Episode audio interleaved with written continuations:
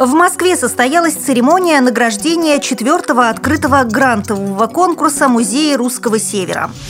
Пермская краевая организация ВОС отметила семидесятипятилетие. Вологодское производственное объединение «Экран» отмечает восьмидесятилетний юбилей.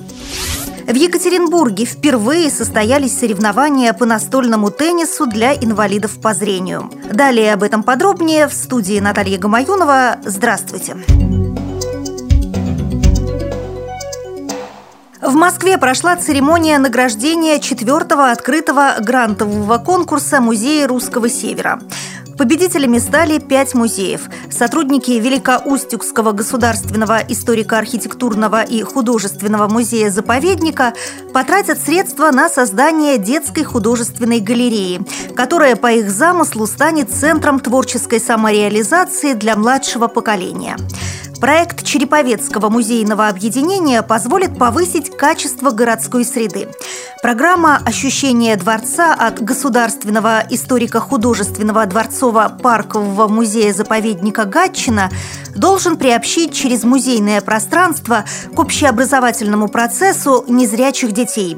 И, что важно, восприятие экспозиции будет целостным, а интеллектуальная прогулка по музею станет доступной не только организованным группам, но и индивидуальным посетителям с нарушением зрения. Музей изобразительных искусств Республики Карелия выходит в виртуальное пространство, чтобы заинтересовать молодежь. Результатом проекта «Музей в кармане» станет приложение для мобильных гаджетов, в котором будут представлены сведения о произведениях искусства, представляющих развернутую экспозицию музея, которая насчитывает более пятнадцати тысяч экспонатов.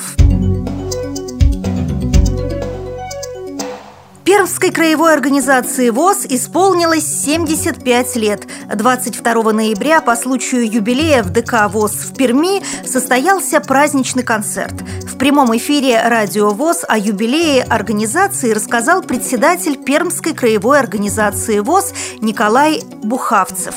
Пермская краевая организация Республиканского общества слепых отмечает семьдесят пять лет. И у нас еще второй юбилей.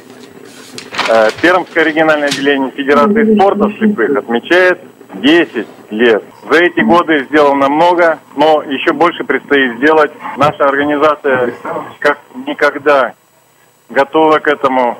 Мы приложим все силы для того, чтобы двигаться дальше.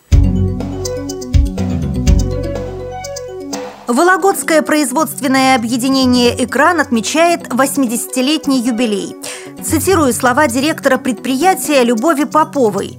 «У нас работают инвалиды по зрению. Сейчас их около шестидесяти человек. Одна из основных целей «Экрана» – приобщить таких людей к общественно полезной трудовой деятельности. Добавлю, что основное направление деятельности производственного объединения с тысяча девятьсот девяносто восьмого года – производство упаковки и других предметов из картона и бумаги».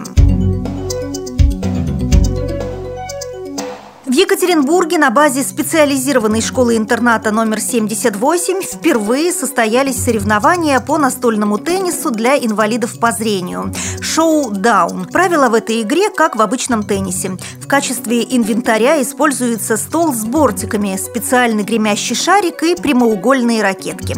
Во время раунда игроки надевают специальные очки, которые уравнивают в условиях всех участников. В соревнованиях приняли участие сорок семь инвалидов по зрению из Ревды, Екатеринбурга, Первоуральска, Новоуральска и Красноуфимска.